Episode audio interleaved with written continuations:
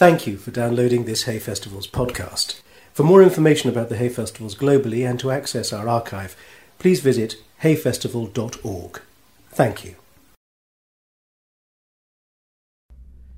Good afternoon, everyone. Um, my name is Dai Smith, and uh, welcome to not only the 8th Hay-on-Wye Literary Festival, but to the 8th Raymond Williams Lecture, or the event to celebrate Raymond's name and his work. Of course, Raymond born just over those hills in Pandy. Uh, Raymond actually overlapped slightly with Eric uh, at Cambridge University in the late 1930s. I'm never quite sure what Eric's views on Cambridge were or are, but certainly Raymond's were, should we say, ambiguous, certainly ambivalent. But it did give Raymond Williams one of the few jokes that he told in his life. Raymond wasn't terribly big on jokes, but then who was in 1939? Raymond said that uh, in those days, when he was prominent in the Cambridge Union, he got into a dispute with one of the Tory grandees of the Union at that time, who said to him, Look here, Williams, don't you realize that we've got a stake in this country? My people came over with the Normans. And Raymond said, And are you liking it here?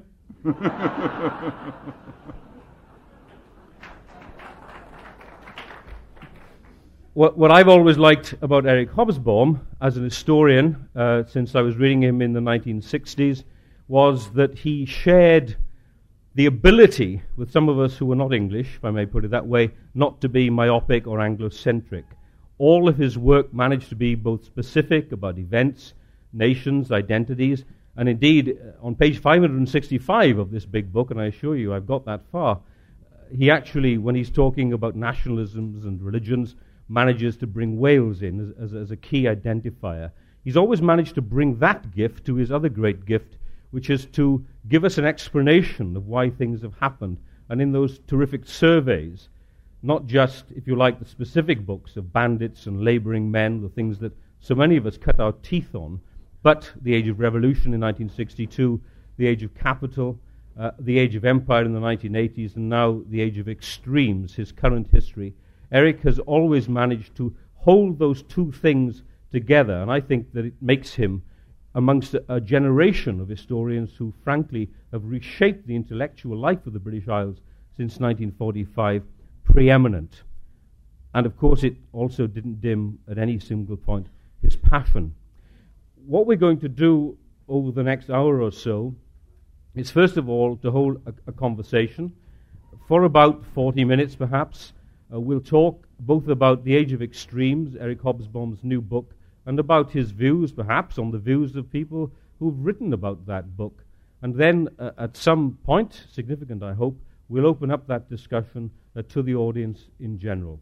So it's a sort of uh, tribute to Raymond Williams in a different sense because it takes us back to Politics and Letters, that autobiography uh, that Raymond submitted to at the hands of his interlocutors of the New Left. Eric is well aware that I am neither an interlocutor nor a member of the New Left, so we both feel comfortable with each other as we begin. Eric, you stress in the book right at the beginning that it, that it isn't, of course, because you're an historian, anecdotal, it's not impressionistic. But, and if only by virtue of the way in which the dates of the book, 1914 to 1991, almost coincide with your own birth date and your subsequent life, it is, of course, touched all the way through by autobiography. Was that difficult for you as an historian to come to terms with? It's always difficult to come to terms with. There's really three kinds of history. There's the one uh, where you deal with periods with which you have no direct contact at all. Uh, you get at them through secondary literature, through primary literature, and so on, but you come there as a stranger, medieval history or whatever it might be. There's the ones where uh, you write about your own lifetime, and there's also the in between period, uh, which I also tried to come to terms with in an earlier book, which is just before you can start remembering yourself, but nevertheless, which isn't completely strange to you because it goes back to the earliest kind of family photos that anybody in the family can still explicate. Uh, in some ways, that's more difficult than actually dealing with your own lifetime, because in your own lifetime, at least in the first place, you know what your bias is. Uh, you know what possibly uh, you have to check your experience against. Of course, as a historian, you've got to check it against the recorded facts as research gets them. And yet, in a way, the first thing you've got to try and do is to find out, see how far what you can remember fits and how far it doesn't. Because sometimes it does fit and sometimes it doesn't. Uh, when I was young, in the 1930s, for instance, we all thought that what was happening was a great uh, mobilization of forces of all anti fascists and Democrats against uh, fascism and Nazism. Looking back while I was writing the book and looking at the actual record, I can see it wasn't like that at all. There was very little extra mobilization against fascism until Hitler poked, you know, forced everybody uh, into a common cause. Um, the only parts of the world in which you might say which turned left in the 1930s in any significant way were Scandinavia and uh, the United States. There was nothing in Europe com- comparable to the huge shift from Republicans to Rooseveltian Democrats. Now, surprise, on the other hand, you sometimes find that your own contemporary period impressions are correct. Say, somewhere in the late 50s, I began to notice that I was reacting differently to life from what I've been doing for the past 20 years you know, coming from Central Europe or coming from there, one had always got used to the idea that the only thing to be absolutely certain of is to have a valid passport, if necessary with a visa, and enough money in the bank to buy a ticket to wherever you could go if things got bad. And you never thought further ahead than about six months or uh, 12 months. Then suddenly, towards the middle to late 50s, you began to notice you were actually starting to plan ahead. I said to myself, things have changed. We're, we're in a different historical period. We're out of a period of crisis, like it or not. Well, now that happened to have been a correct impression. So there's that. It seems to me one's got to tie one's autobiography, if you like. And of course, there's the other, even more important emotional issue. You've got to find out, you've got to explain why you felt what you did, you thought what you did, you acted the way you did, and uh, whether it was correct or not. Exactly how it came about that you yourself, you could treat yourself to some extent as a subject as well uh, as as an object of, of research as well as as a subject acting within it. Is this what gives, I think, s- some parts of the book a special frisson? You know, that you feel that you're reading not just the works of an historian who's been practicing over those 60 years or whatever, but also that uh, there is a sense in which you are telling, you, you're accounting for your own life in, in a public and a professional sense. But let me take you one step further before we get into the content of the book. Because towards the end of the book, you start saying that this current generation, let's say the last 10 years, actually have no interest in history. That this current generation live, in, you say, in a permanent present. Do historians, Eric, still matter? I think historians matter more than ever because of that very fact. We are, if you like, the remembrancers whose business it is to remember what other people don't remember or what the, the mechanism of media society remembers for a day and then puts in the dustbin. Uh, they are important in other respects. If you look at cases like Bosnia or something like this, uh, historians remember things about the Balkans in the past uh, and are therefore less surprised. Historians remember the peace treaties after World War One it's their business to remember them, uh, to at least to know about them. And virtually all the major problems which we find in Europe today are byproducts of the peace treaties after World War I and the collapse of the uh, three empires in 1917 1918. So, to that extent, people may not want to listen, but if they were to listen, they have to go and uh, listen to historians because there's nobody, nobody else to listen to. And that assumes that people are going to continue to read as well as to write. Oh, I think they're going to go on reading. Well, but judging by the sales of the book, that's true.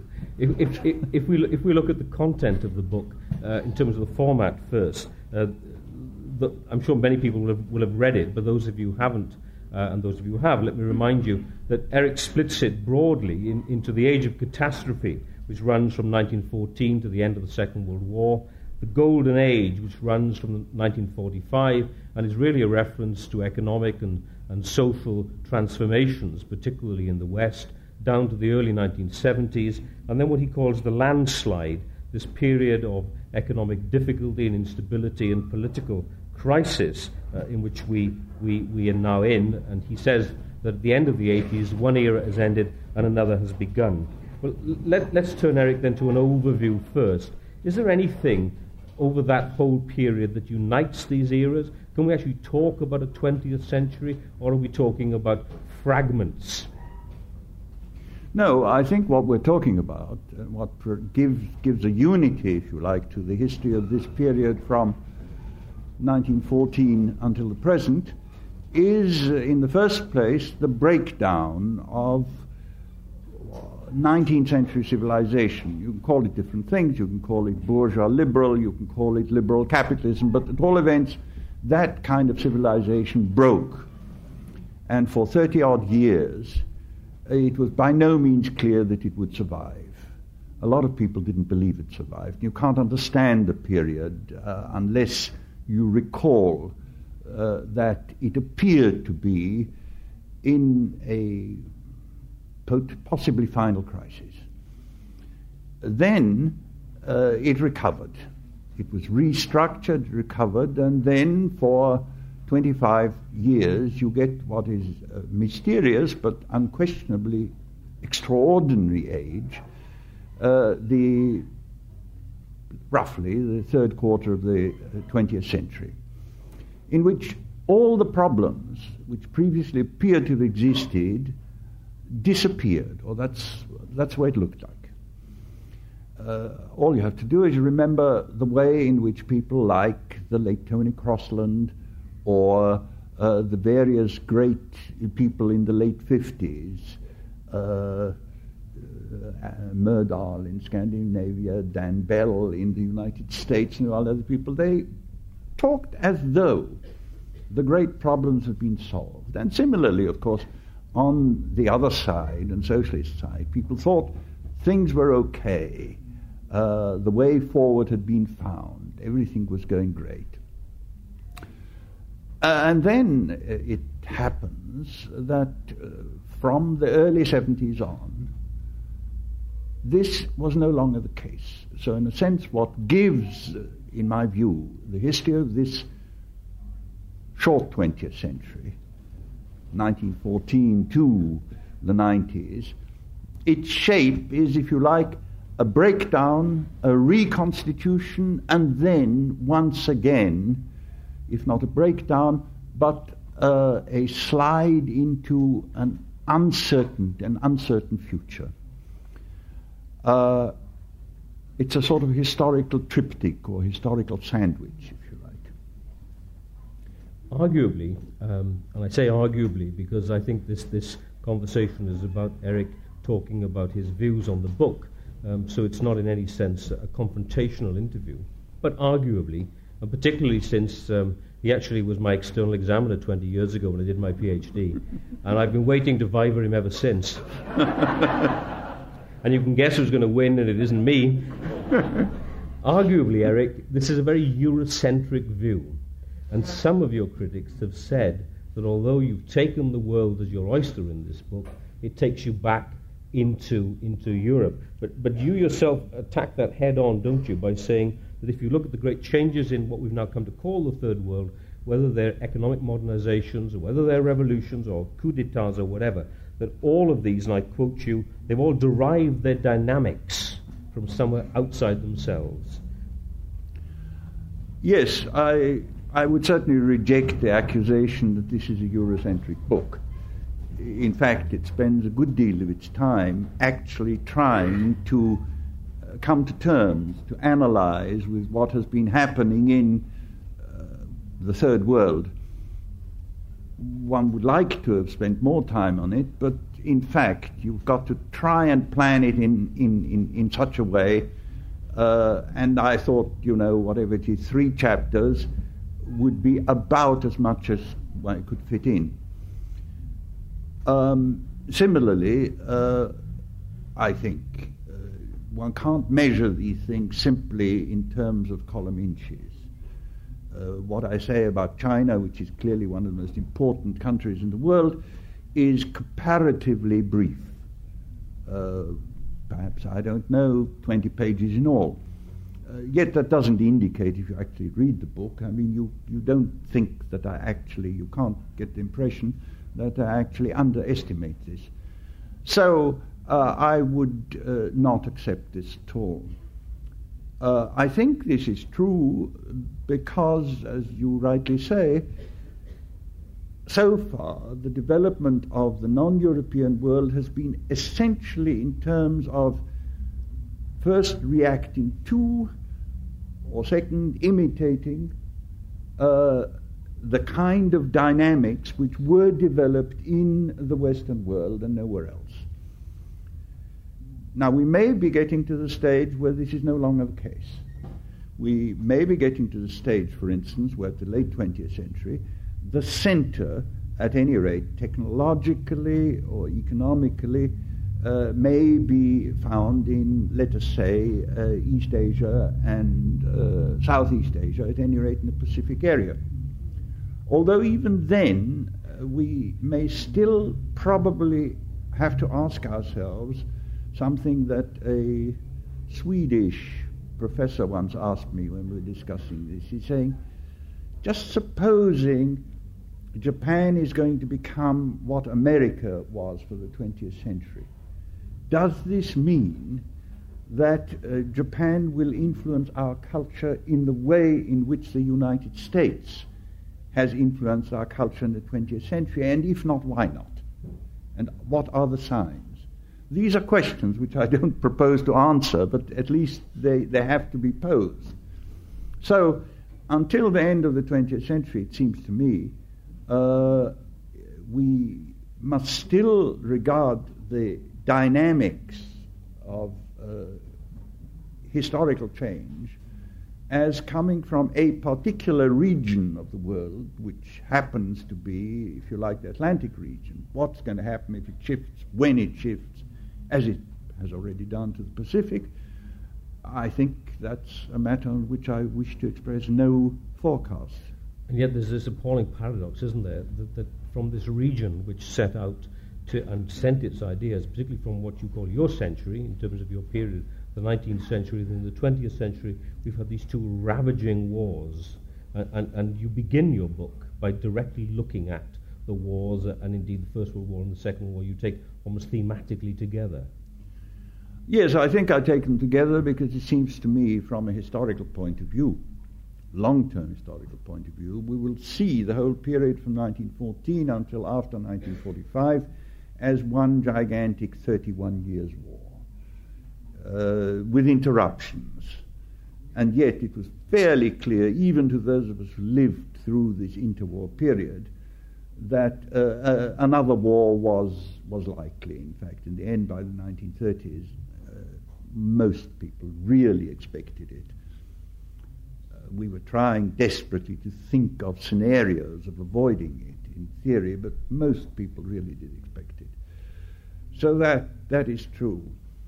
Uh, I, I would myself think the wars, particularly the First World War, played a sinister part in destroying the values of civilization which had been gradually, in spite of everything, being built up in the 19th century. I my period is the 19th century, and the longer I have uh, been writing about it, the fonder I get of it. Because in actual fact, uh, however awful it was, one had the feeling that people felt that things were going upwards or could be going upwards, not merely materially and technically, but even morally. And that by the end, people hoped that somehow or other all the awful things would gradually be pushed back by uh, the, the, natural uh, advance of progress, if they were liberal, or by a revolution which would at any rate release the potential of the natural forces of progress if they were socialists. Uh, from 1914 on, this isn't so, and the appalling thing is the gradual breakup of these, these values. The, the most appalling business, for instance, is the breakdown in war of the distinction between combatants and non combatants, which was, after all, the core of civilized values. If you wanted to do anything to limit what is in essence a barbarous and inhuman activity, the one thing you had to do is to distinguish between people whose business it is to kill and get themselves killed and the innocent bystanders, as the word. Nowadays, indeed, the entire wars are waged against innocent bystanders. You, you talk about revolution as being a possible popping of, of the cork of the bottle, the, the, uh, the unacceptable pressures. But you said it, it ended before 1914. But Eric, I suppose, in a sense, I mean, in your own life and in the book 1917, the October Revolution, the coming of the Soviet Union, I mean, was, wasn't that wasn't that all through this period? Not just for many, not just for many people, but actually in reality. I mean, a way of unscrewing that. I mean, the offering of an alternative to, to society. It was. It was the offering an alternative. I think it was the offering of an alternative because people felt that there was no future the way things were going. So consequently, anything that looked even faintly like an alternative was something which uh, one uh, which, which, offered hope. I think myself, uh, both the October Revolution, the emergence of Soviet Russia or the planned economy as something which is considered a global alternative to Western, uh, the Western economy, Western society, was, in some sense, a function of the crisis, the catastrophes in which this old society found itself. Everything was going wrong. After a hundred years in which uh, the biggest war in Europe, not in the United States, the American Civil War was really rather big, but in Europe was, you know, smaller than the Bolivia Paraguay Chaco War of 1932 uh, we find ourselves in these 31 years of world total war, which the number of people killed, scattered, murdered, all the rest of it runs into tens of millions. Uh, the uh, the institutions, the liberal institutions, parliamentary institutions, appear to have been advancing constitutional government for a century from World War uh, One on, 1918 on, until 1945, or at least the middle of the, the war, kept going back. I mean, I've tried to calculate that in 19, there were perhaps only about 60 odd states, independent states in the world in those days. In 1918, probably about 35 of these, give or take one or two extras in South America, uh, could be regarded as parliamentary republics of one kind or another. By 1942, there were 12 in the entire world, which could be regarded as in some sense. So the thing was going down, down, down. And finally, and this is the thing which really was most extraordinary because it affected even the United States, which was immune to wars because nobody fought on it, and which was immune to political uh, uh, and the economy went bust. The United States going up and really on the verge, say, in 1920 and 1920s, already about to occupy the sort of position that it occupied after 1946. And then the 1929 slump, bang. In, in fact, I mean, it, it's tremendous, it's quite dramatic. So, under these circumstances, this is the background against which the new hopes, or if you like, the fears and the hopes were formulated. Certainly for people of my generation, the choice wasn't whether we, between different options for the future, but between no future and some future. And of course, the, the, the, the great revolution, uh, which had inspired enormous numbers of people, the most extraordinary numbers of people, people whom one really didn't really wouldn't associate with it, that seemed to be at least a hope. Uh, so I think, and then in a way, of course, we got to this extraordinary, one might almost call it the, the, the, the central period of the 20th century when something very strange happens. And that is both liberal capitalism in the United States and the Soviet Union make common cause against an enemy who appears, who was, equally dangerous to both more dangerous than each of them regarded the other side as being. And that, uh, some of us, of course, were lucky enough to be Raymond uh, among them, uh, to, to be young and active at this very moment. Uh, and so, uh, in many ways, we look back on that particular period with fewer reservations than any others. I'll, pick you up, if I may, on the, on the capitalism versus communism thing later, since you since you've raised the spectre of fascism um, as the common enemy. Let's let's go straight to, to one of the things you say in the book. There are many there are many statements in the book which, which, which are stunning. Um, Gibbonian sentences, which I think knock you off your perch. If I may say, Eric, this is not history by Macaulay, but Gibbon is a better model.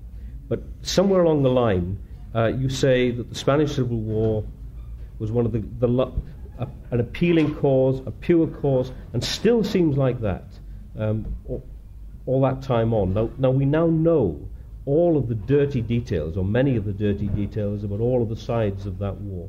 Would you still stick with that judgment? Yes, I think so. I mean, uh, my my own criticism of the Spanish Civil War is, as I try and say in the book, is they didn't actually that the Republic for which we all were and would still be, the Republic didn't run its war very well. Well, it wasn't always allowed to, was it? Some, sometimes by its allies, including the Soviet Union. Well, I think they probably, let's say, this is a century which has quite a lot of people's wars. Uh, all of them are brutal, barbarous, uh, if you look at uh, another war which I think those of us at the time thought was completely 100% justifiable, namely the fight of the partisans in Yugoslavia against the Nazis. If you read the late Djilas's books, I mean, one a man of transparent honesty about what actually happened at the time, what he did, what other people did and had to do, that's what war is. Uh, you don't support a war because uh, you think it is going to be waged exclusively uh, by uh, people with the correct moral judgments, or indeed that the awful things can be avoided. But so Spanish, the Spanish Civil War, I feel the same about it, except it was much, much less competently conducted than mm. the partisan war in Yugoslavia. But Djilas sort of changed his mind, didn't he, as well? Or at least he changed his mind about some of the things that he'd done. What, what I was saying was, I mean, is there a way, we go back to the autobiographical question, where you and your youthful enthusiasm for that war, can it cloud the historian's judgment still, six, 60 years on? Uh, I would guess that if you asked any person who in 1936 had to make up his mind uh, between, or her mind, between uh, supporting the Spanish Republic uh, and not supporting the Spanish Republic, whether they would take the same decision again, uh, they would take the same decision again. I can't think of anybody that wouldn't. Uh, the fact that uh, within the Spanish Republic there are all manner of internal things. You might say, I should have supported a different, uh, one of the many parties which uh, were officially speaking supposed to be better. That's another matter. Uh, but uh, I would have thought that even uh,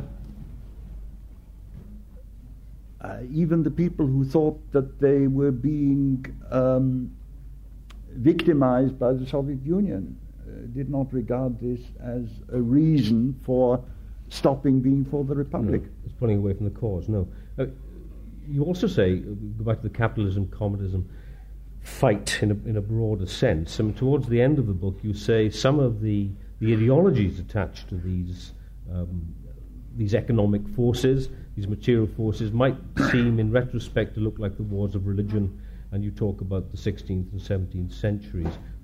But at the same time, that fight between those, those two systems, um, and let, let's say from the 1930s to the 1950s, when even in the 1950s it wasn't clear, was it, that the communist system was actually uh, in, in the kind of economic danger or disaster area that we, that we see subsequently, when we, that if one measured it in terms of productivities and so on. No, but I think we've got to distinguish between uh, our judgment of uh, the communist system or any other system at this time, our practical judgment, uh, what it uh, could achieve, what its prospects were, and what its costs were, and the spirit in which we regarded the other side. I do think it is extremely important to try and emancipate yourself from this state of mind of fighting wars of religion, which both sides did for many, many decades. Me too. I mean, I'm not, not saying it, it it's extremely hard to. Uh, I, I try and say this, for instance, in, in the book itself. If you look at the history of the 20th century, not in terms of uh, a permanent war between God and the devil, defined, defined according to taste, uh, but if you just look at it as it were, as somebody in a century may look at it, you won't necessarily see uh, a zero sum game between two alternatives. One is capitalism, and the other is uh, communism of the Soviet kind. What you will see is probably a continuum of economic systems uh, which, at one extreme, uh, are represented by the Soviet Union, which attempted to operate everything through a command economy based on centralized, not very effective planning, and at the other extreme, uh, a pure free market uh, economy, such as Mrs. Thatcher and, and, and Reagan tried to introduce or pretended they tried to introduce. In between, if you look at it, you try and put yourself in the position of somebody in 50 years, 60 years' time, would you necessarily uh, regard, um, I don't know, Mrs. Thatcher's Britain, uh, uh, Sweden, uh, South Korea, uh, Ireland, uh, and Portugal as necessarily the same kind of identical, identical economy?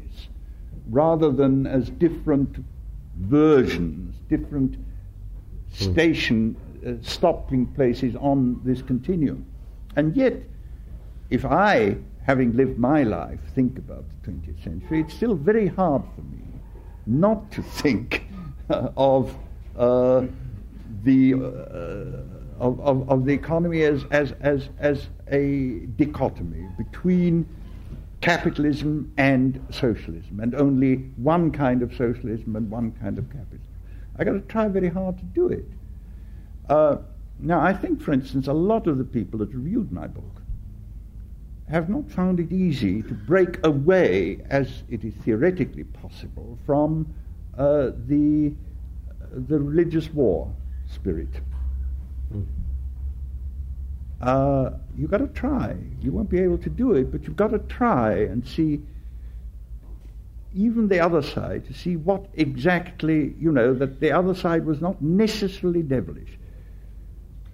For people in the West, for instance, it's terribly difficult to do this, particularly if they, uh, when, when, when dealing with, the, with Eastern Europe and the, and the Soviet Union.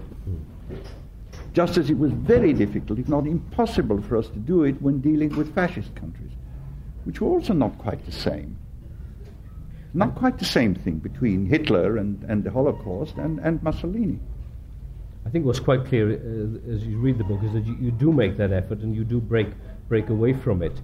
Um, l- let me switch tack slightly here because, as you can imagine, the book is an enormous canvas. And, and, to paint as impressionistically, sometimes in realistic detail, sometimes to fulfill this metaphor in pointillist style, is, is the work of a master. But, but there'll be gaps in this conversation, obviously, as well as in the book. But I, am very anxious that we turn, Eric, to one of the things that, that forcibly struck me as I was reading it, and that is. Um, to the question of the arts in general, uh, which, which you, you deal with in separate chapters, but also runs in a kind of a filament sense throughout the book. And there's a lovely bit where you talk about um, seeing um, the, the, Odessa step sequence in the battleship Potemkin in, in, a cinema in Charing Cross in the 1930s. Mm. And, and then later on in a footnote, and only in a footnote, you say people who watch Brian De Palma's film, The Untouchables, if they don't get the message, they didn't see the original.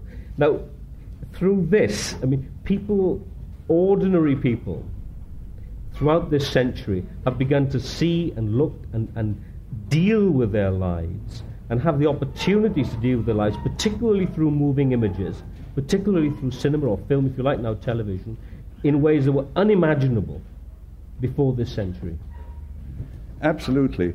And it seems to me uh, the, the, interesting thing is that while technically speaking, these ways of seeing or ways of communicating were already available before 1914, they really didn't come into their own uh, until uh, the, the short 20th century.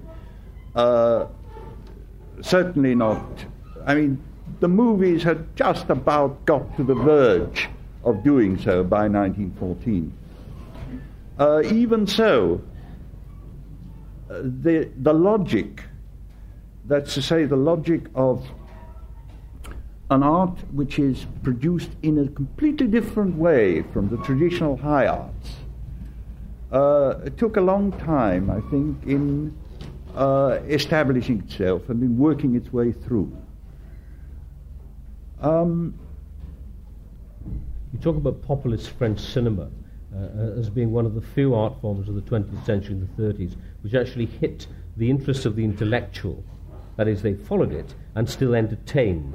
It still told the story. I mean, are, are, you hinting to us that somewhere along the line, maybe along with avant-gardisms and postmodernisms, that we've actually missed, missed a way here? I don't think we've missed a way. The way has been found, except that it seems to me very largely avant-garde and high arts uh, have been uh, marginalized and pushed into a sort of dead end. Uh, for instance, all attempts by avant garde music to introduce electronic music have been absolute poison at the box office. And yet, electronic music, via rock music, has become absolutely the standard, right. the, the, the, the, standard medium through which people do it. Uh, I, it seems to me that the, the, the major of cultural change have in fact been the mass media uh, during the 20th century, uh, or have been the technologically uh, dominated mass media, starting from uh, the press, uh, the films, radio, television, uh, and that these have, in some ways, I won't say emancipated themselves from the, from, from the arts, but transformed culture in ways in which uh, people previously wouldn't have regarded as, as possible. But, but, but, but not just culture. I mean, uh, some of the remarks, for example, you, you, you mentioned radio there. Um, you, you talk somewhere in the book about radio liberating, and particularly liberating women and housebound women, working class women, uh, in, the, in the 1930s, uh, where it, I think you say it isn't the medium that's so important, uh, i.e., radio, but the message that they're actually suddenly plugged into other things. Well, radio, I think, is, is in some ways the most revolutionary because uh, it uh, became so universally accessible uh, in the West, uh, and later on, thanks to this extraordinary and I believe decisive innovation, the small portable long life battery and uh, you know the small uh, portable radio, the transistor, everywhere. You may notice in one of my chapters, in the epigraphs, I quote people from the uh, Sendero Luminoso, the Peruvian yeah. something, uh, saying how they're doing some action, and then one of our lads had one of these little transistor radios, and they listened to it and how we were being reported. Now, this means, it seems to me, that in two ways, uh, culture has become, I won't say democratized, but universalized. In the sense that everybody is within access, and particularly, of course, it's been the fundamental cultural change for married women in the 20th century, at least in this country housebound married women. There aren't maybe all that many of them around, but there were for large parts of the 20th century. And in the other sense, it's that in most parts of the world, thanks to radio, it has become possible to uh, transform local languages, local idioms, local dialects into something which, through which world, the world can be brought to people who were previously completely isolated mm. to it. Uh, it's technically cheap uh, to produce, and in many of these third world countries, you find after a year or two, when people from some tribe or from some country area immigrate, it becomes financially uh, viable for people to set up a little uh, radio station for these, talking to them in their own language, telling them this stuff. I remember being uh, taken 30 years ago in, in Peru by the greatest expert on popular uh, culture in that country, head of the museum, and say, you come around and I will show you where these people meet on Sunday mornings. And I can tell you that there are now little radio stations addressed to them, but they only broadcast from 5 o'clock in the morning to about 9 o'clock in the morning when only the Indians are up. yeah, but the fact is, it is possible now to do this. You can see this in places like New York, where there are viable radio programs for almost everybody. There's now a viable radio, even in a big city now, you can even do this with television, with cable uh, for uh, Kosovo uh, Albanians, who happen to be one of the leading emigrant groups, very active, taking over from the Sicilians in the pizza parlors and no doubt in other activities. Uh, so, for people who were previously cut off from the wider culture, it can be brought to them. And that's, that's new. That's an absolutely novel situation. Um, you have a marvelous thing in the book as well about, um, for those who think that it's, it's, just about these macroeconomics. Eric talks about those who specialize in electronics and electronic goods in New York City at the moment. And they are, of course, the Hasidic Jews, who yes. themselves were an 18th century Polish uh, and believe in emotionalism, but nonetheless are at, at that forefront. The extraordinary combination of people who have crazy views, but who dominate uh, modern technology, high technology, that's a thing which I think is a phenomenon of the last 30 years. this is the kind of di- the dichotomy that the Welsh have been trying to get together. Crazy views, yes, but domination, no. we might, we might, we might get there. Actually, John Davies, in his marvelous history of BBC Wales, forgive me for the advertising plug, but suggests that Wales, since the 1920s, has, in some sense, been an artifact created by the BBC. I think that's a good deed, too, that. I think it's a. I, I think the historian, as always, speaks the truth. Let, let, let me pursue one thing about women, if I may, before we go further. Perhaps people will want to pick it up in discussion. Because, again, uh, coming through the book, I mean, there is a clear sense that you acknowledge the, the women's movement as we now understand it and feminist consciousness in a broader sense. But my understanding of what you're saying is that women, particularly women who went to work after 1945, um, and women who, who, should we say, developed consciousnesses in other ways, uh, actually weren't reliant upon that kind of spearhead, but were coming to it in their own terms. Is that fair? I think there are enormous changes. Major changes, obviously, the uh, entry of married women en masse into the labour market in developed countries, as well as in the other ones where they, they always had to work. Uh, I think there is there are changes which one doesn't entirely understand, but which are clearly of enormous importance.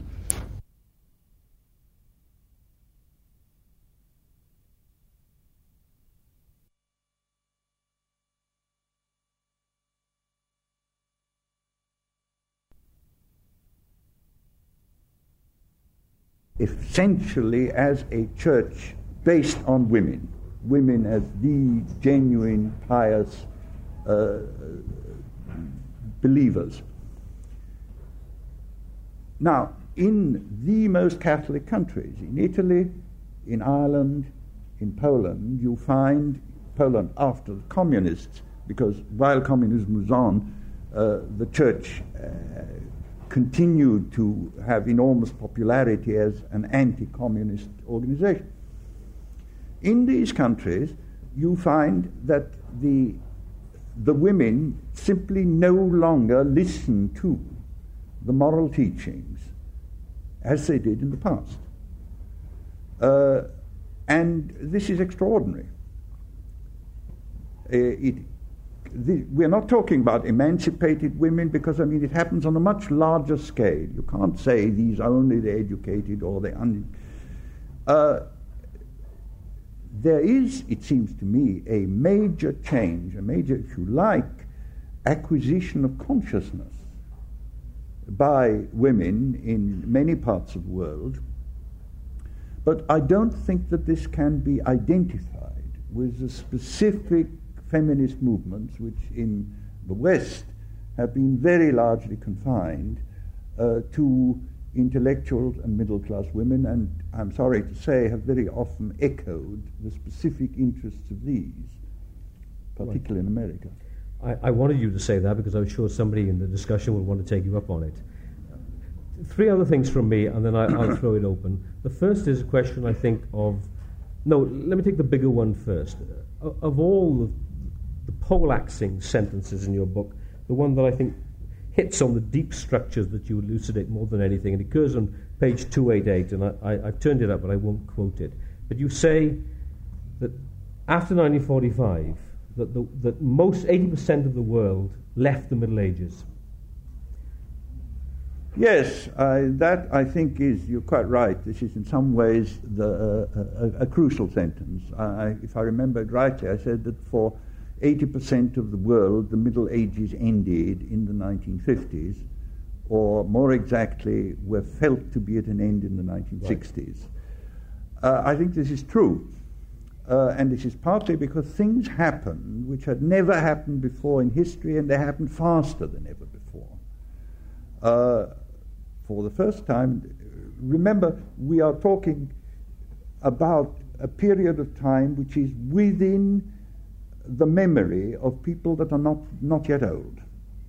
Something that happens within 20 years or 25 years. For instance, there are many countries in which the percentage, peasant countries, in which the percentage of the peasantry halved within 20 years. For the first time over vast areas of the world, the world ceased to be essentially inhabited by the human race as defined as people who dig, plow, uh, and look after animals. Uh, nothing like this had ever happened before at anything like the same speed. And put it another way, another thing I quote, and the emancipation of women is one of these, uh, the change in, in, in, in uh, mores is, is, one of these phenomena too. Uh, education, uh, I, students, intellectuals, if you like, in the broad sense, is to say people who get their jobs by passing examinations and having certificates uh, of a higher, at a high level which is increasingly becoming, as we all know, to our cost, uh, I, I, regard it as a disastrous development. I mean, because I, I, I, regard it, I mean, because it, it, it, it actually sacrifices the great body of people who don't actually think uh, with a pen in their hand or a type, but who think with their hands by working by doing things, by learning that way. These people, for these people, there is, is, is much, much less, less scope today. But however, we all have to pass exams, and the ones that don't pass exams, the hell with them. This is the, the, the, the present line. And yet, remember that passing exams, getting an education, is a comparatively recent phenomenon, even at the secondary level. Uh, even in highly democratic countries like Scandinavia or Holland until uh, early, quite far in the 20th century, the number of people who went to any kind of secondary schools was a tiny percentage of the age group. Uh, students, you add up uh, the people who went to tertiary education in Britain, Germany, France, before World War II, and it adds up to about 150,000, which is, I think, about half of 1% of the total population. Well, right now, you find more than twice as many students in Ecuador. In every leading country, they're counted in millions. They become masses of uh, politically important uh, as well as economically important there is no precedent of this in, in world history. You talk about 19th century student movements, the 1848 revolution and all the rest of it. You're talking about 5,000 people in, in, in, in uh, two or three German cities. When we talk about student movements today, we are talking, like it or not, about millions in, in, in leading countries and hundreds of thousands even in quite tiny backward countries. So, in a sense, all this, you can see this happening. You can see people initially not recognizing it happening. Uh, and suddenly then they discover it's, it's there in front of them. All this happened within a matter of 20, 25 years. You figure out, for instance, a young man comes back from the war in Japan in 1947. There's maybe uh, 55% of the population are peasants growing rice. Before this young man has actually uh, retired from a job, not long before he's died, he lives in a country in which virtually whatever it is, 8% of Japanese are still in agriculture. Japan uh, has got from a stage where the greatest dream, Japanese friend once told me, of Toyota immediately after the war was to make cars as good as Austin's. Huh? Uh, and now, look what they are. All this has happened uh, within a, a, tangible period, not centuries, but something that we can actually, even people that are considerably younger than myself, could actually see or feel it happening. That is a thing that strikes me as the most extraordinary phenomenon about this century. And of course, this change is still going on. Youthfulness and style. Uh, you, you talked about student revolutionary movements, but in the book, I mean, although you, you are, are as always um, able to, to see the things in the whole, when it comes to 1968 and the student revolutionary movement, particularly in Western Europe, uh, and slogans like the personal is political, I mean, Eric, you thought it was a lot of rubbish at the time, you still do, don't you? I thought at the time it's better to have a left than not to have a left, and even uh, a left which I personally find uh, a, a, a, a, bit uh, hard to take is better uh, than none. But I didn't have all that much um, enthusiasm. I mean, it, it, it was marvelous but uh, I, I, I, didn't respect a lot of what was going you, on. You were teaching them, but they weren't listening that hard. Some of the ones that were listening are now writing articles criticizing my book. Uh, I was going to go on to talk about the landslide, and, but I think that's a good point to pause, actually, uh, because I'll pick up some of those in the general discussion as well. But first of all, I'd like to thank Eric Hobsbawm very much for so far talking to us.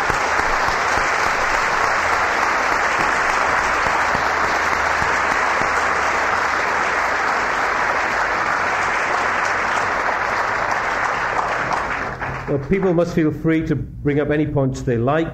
Um, I'll try and identify one and then two questions at the same time uh, on what Eric has said. But before we end, there are certainly, I think, things that we need to talk about from the 1970s onwards that uh, I haven't yet had time to deal with. I suspected time would go quickly. So, can I take the first question? The gentleman in the front and the lady behind. I'd like to ask Eric more about the great failure of socialism. Right. I, I, will I'll reinterpret the questions if you can't hear. The gentleman would like to ask Eric about the great. Oh, he's got a microphone. About the great failure of socialism in the 20th century. After all, at the beginning and well through until about halfway through this century, millions of people looked to it as an alternative model and hope. And we have lived in the last decade or two through its failure. Do you think it failed because of the evils of communism or for things inherent in socialism itself? Well, the only states which claimed that they were socialist were the communist states. Uh, they had their reservations because you may remember in the 60s they got to calling themselves uh, the states of really existing socialism, which seemed to imply that there might be other and better kinds, but this was the only kind there was, and so you better be in favor of it. Uh, I think uh, this failed um,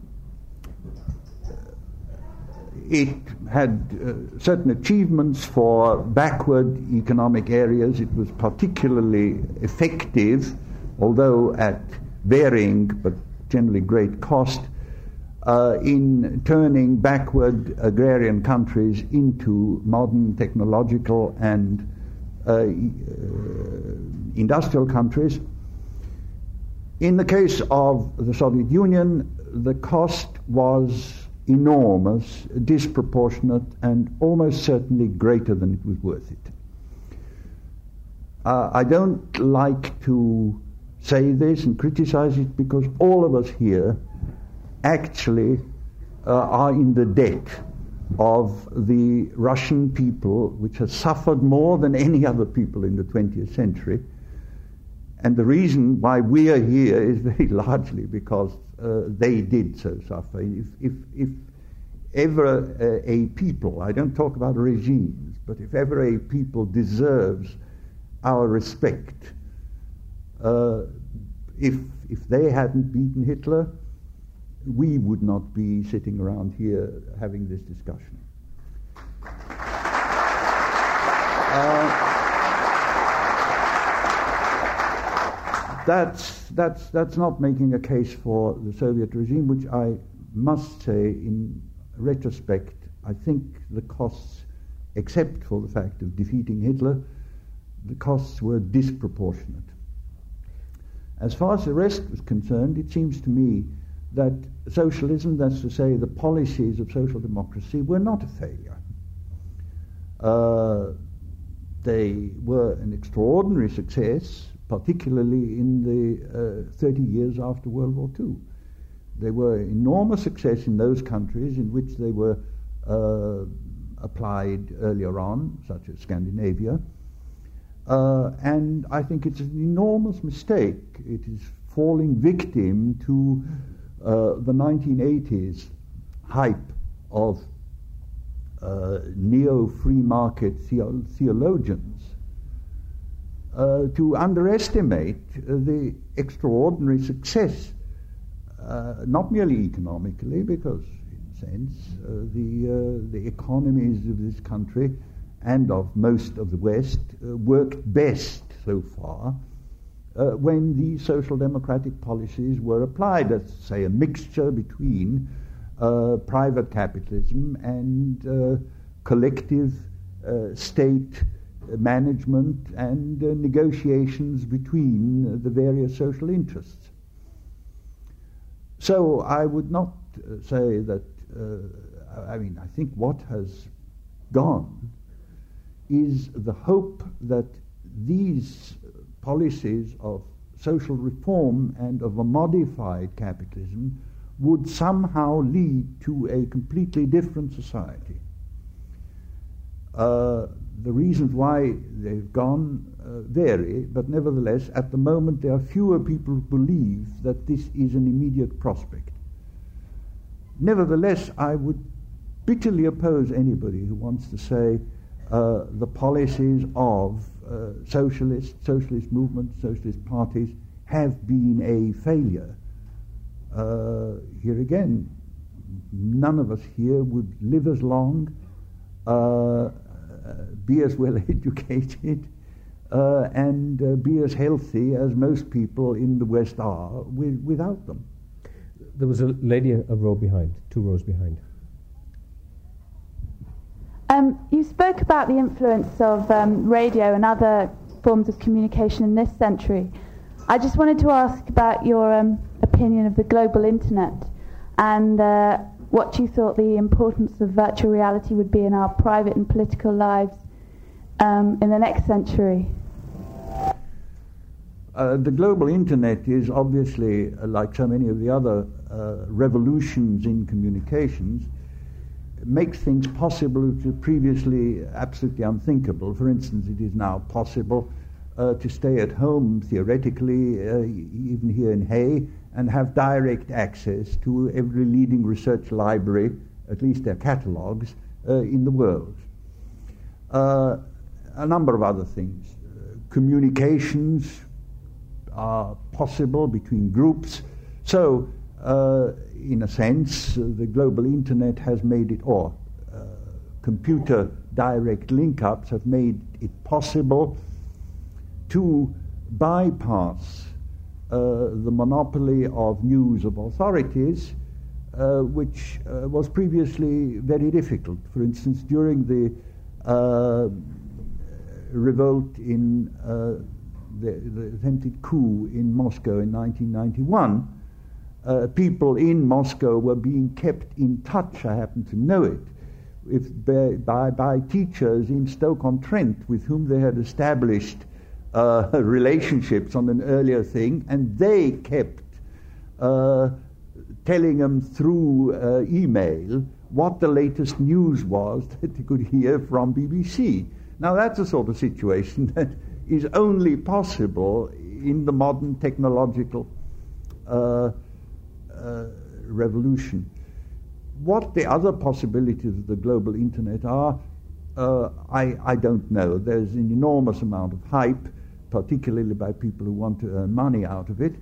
Uh, but uh, exactly how it is going to be actually used, how it's going to shape up, we don't know. Essentially, the basis for the global internet, as, as I understand it, is A, the uh, American army or the armed forces, which needed an international communication uh, by electronic means, and B, much more positively the international conversation between academics.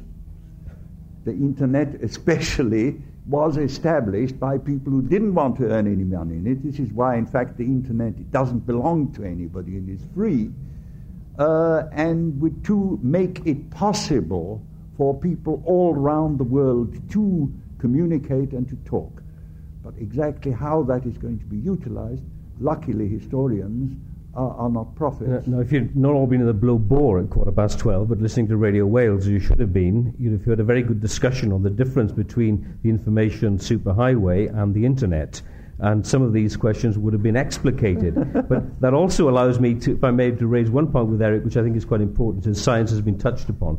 There is one chapter in this book which actually looks at the whole of the 20th century and says tragedy everywhere, but maybe progress. And that, that chapter, Eric, is about science. And you almost hold your hands up at the beginning and say, look, we're all the benefits of the technological advantages of this, but we're all actually, in the end, ignorant of it. You were in college with Turing.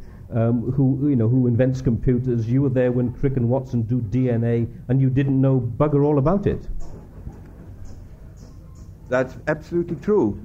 Nevertheless, I do believe, uh, and I, this is the point of my chapter on science, which I obviously had to have vetted by people who know more about it than I do, uh, that if the 20th century can go down in history as something other than a century of disasters and catastrophes, it is essentially because of science and what science has achieved, including the positive things that science has achieved for man.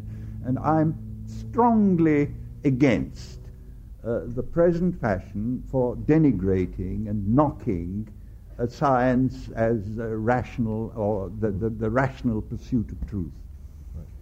Not least because up to the present, scientists are one of the very few bodies of people that have actually been immune. After all, in the Soviet Union, scientists were, even at the worst period, the closest thing to what could be regarded as a body of citizens. Uh, and uh, I think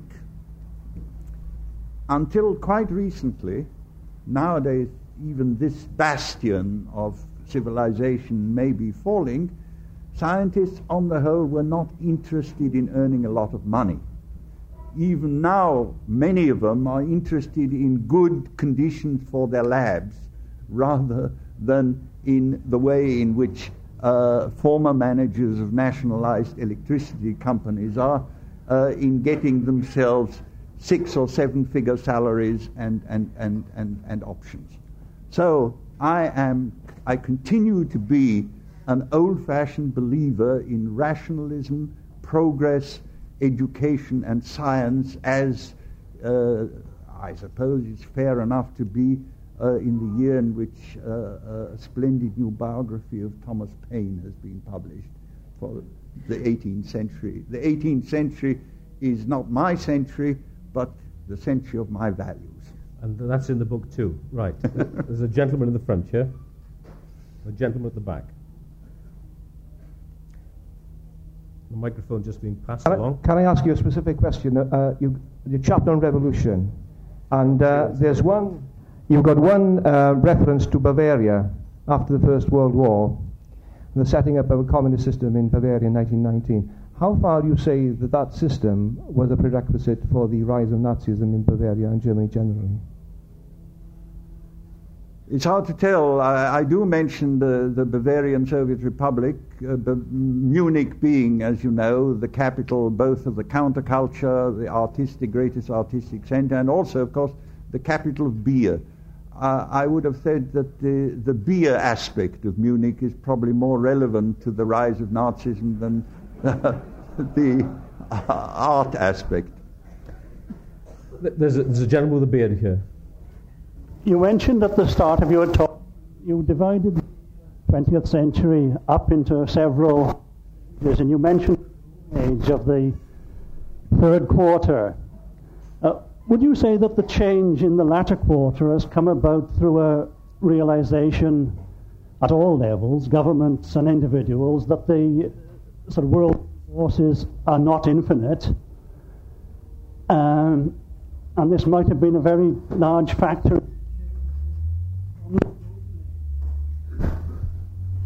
yes, it's clear that uh, the, the, the, whole problem of ecology and environment has become urgent in, since the 1970s.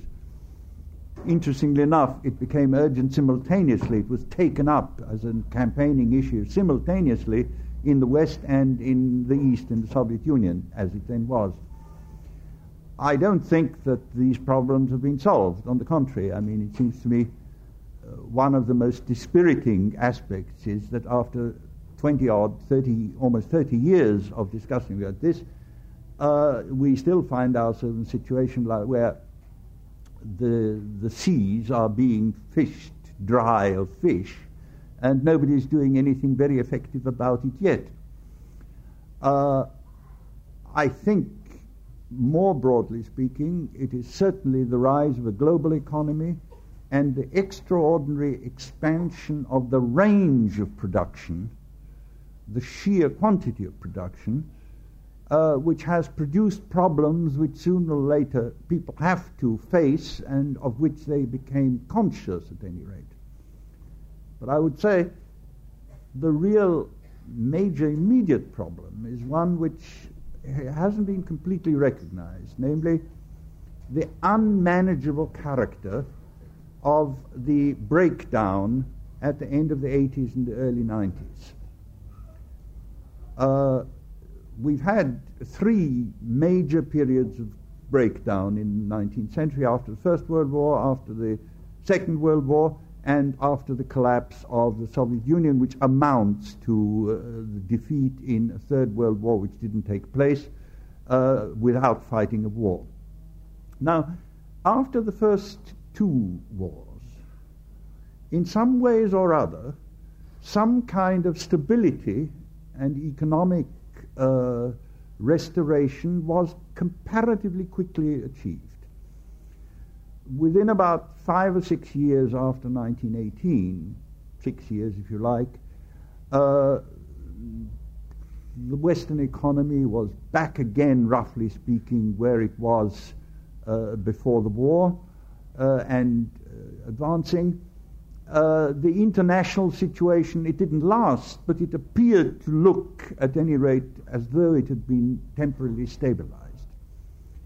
After the Second World War, again, within about six or seven years, in a sense, stability both internationally and also that the economy, both the economies in East and West, worked again.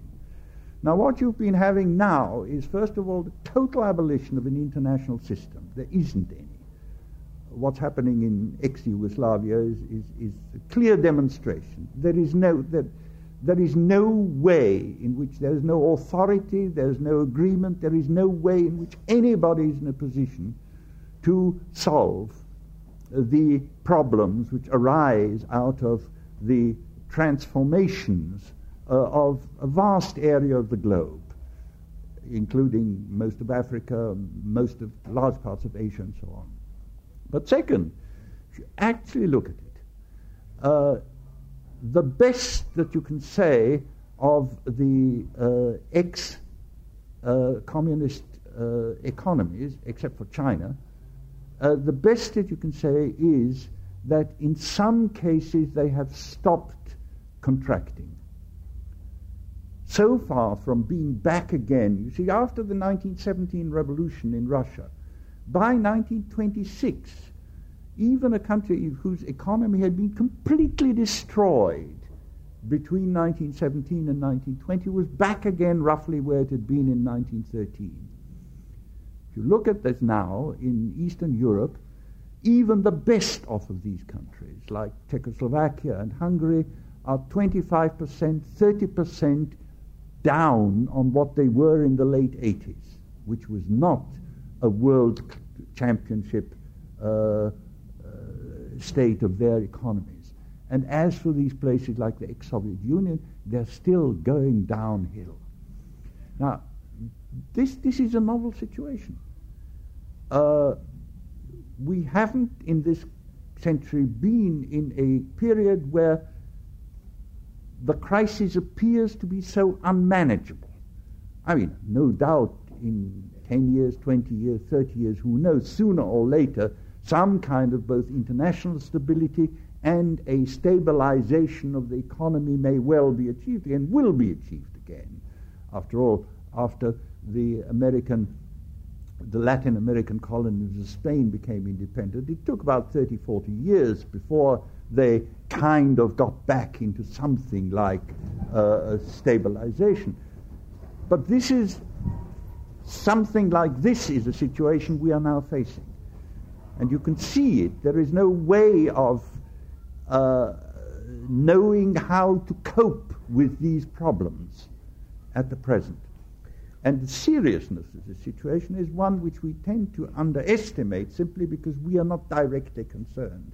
We've had kind of a very bad uh, slump, the worst slump since the 1930s, but, and people are worried about it, but we are not actually in a disaster area at the moment. But over a large part of the world, they are. We're, running out of time rapidly. Uh, I, I, did promise the gentleman with the yellow pullover and the moustache halfway up that he could ask a question if he can ask it quickly. Or if you sh- shout it out, I'll, I'll give it. He's coming.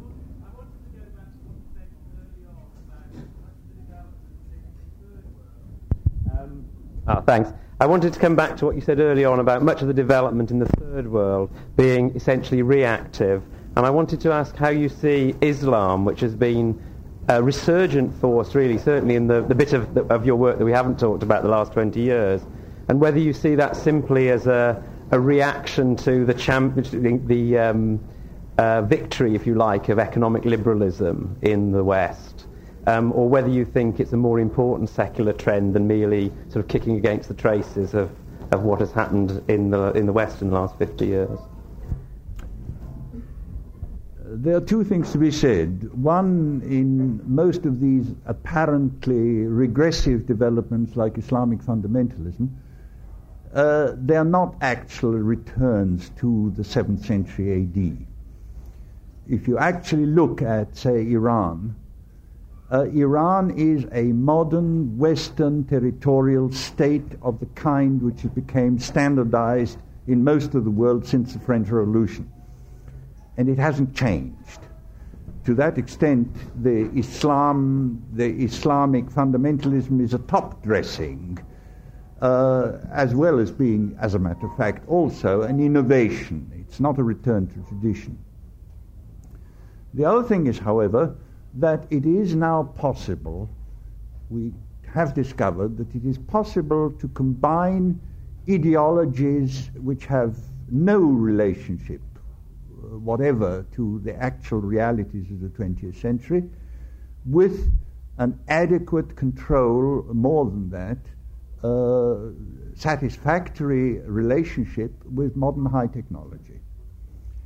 Uh, and that introduces a new phenomenon. Uh, that is to say, there is no longer a straightforward correlation between high technology and a rationalist or enlightened ideology. The only thing you must avoid if you've got an ideology, however crazy, like the one of these characters in Michigan and Montana, the only thing you've got to avoid is to stop the ideology actually interfering with the way you use your computer. But if you use a computer in the way in which you're supposed to use a computer, uh, what you think when you're using it and the messages you put on it are completely irrelevant. Now, that introduces, as I say, uh, a dangerous new element in the world and not necessarily one confined to the third world. Uh, you see this in places like India with uh, these, uh, the BJP, the sort of active Hinduist uh, exclusive party. You see this in lots of places. A lot of the ideologies which are coming up at the end of this century are uh, pretty nutty products. Some of them have got a better historic pedigree than others, uh, but most of them I find pretty disagreeable. And yet, the combination of these things with a capacity to run a high technology civilization, well, it worries me, I'm bound to say. I, am I'm, I'm very high tech. There's, we've had a red light on here for a long time, which tells me tells me that I should have been calling it to a halt. But I think the opportunity to hear Eric Hobsbawm speak at length uh, and clearly the size of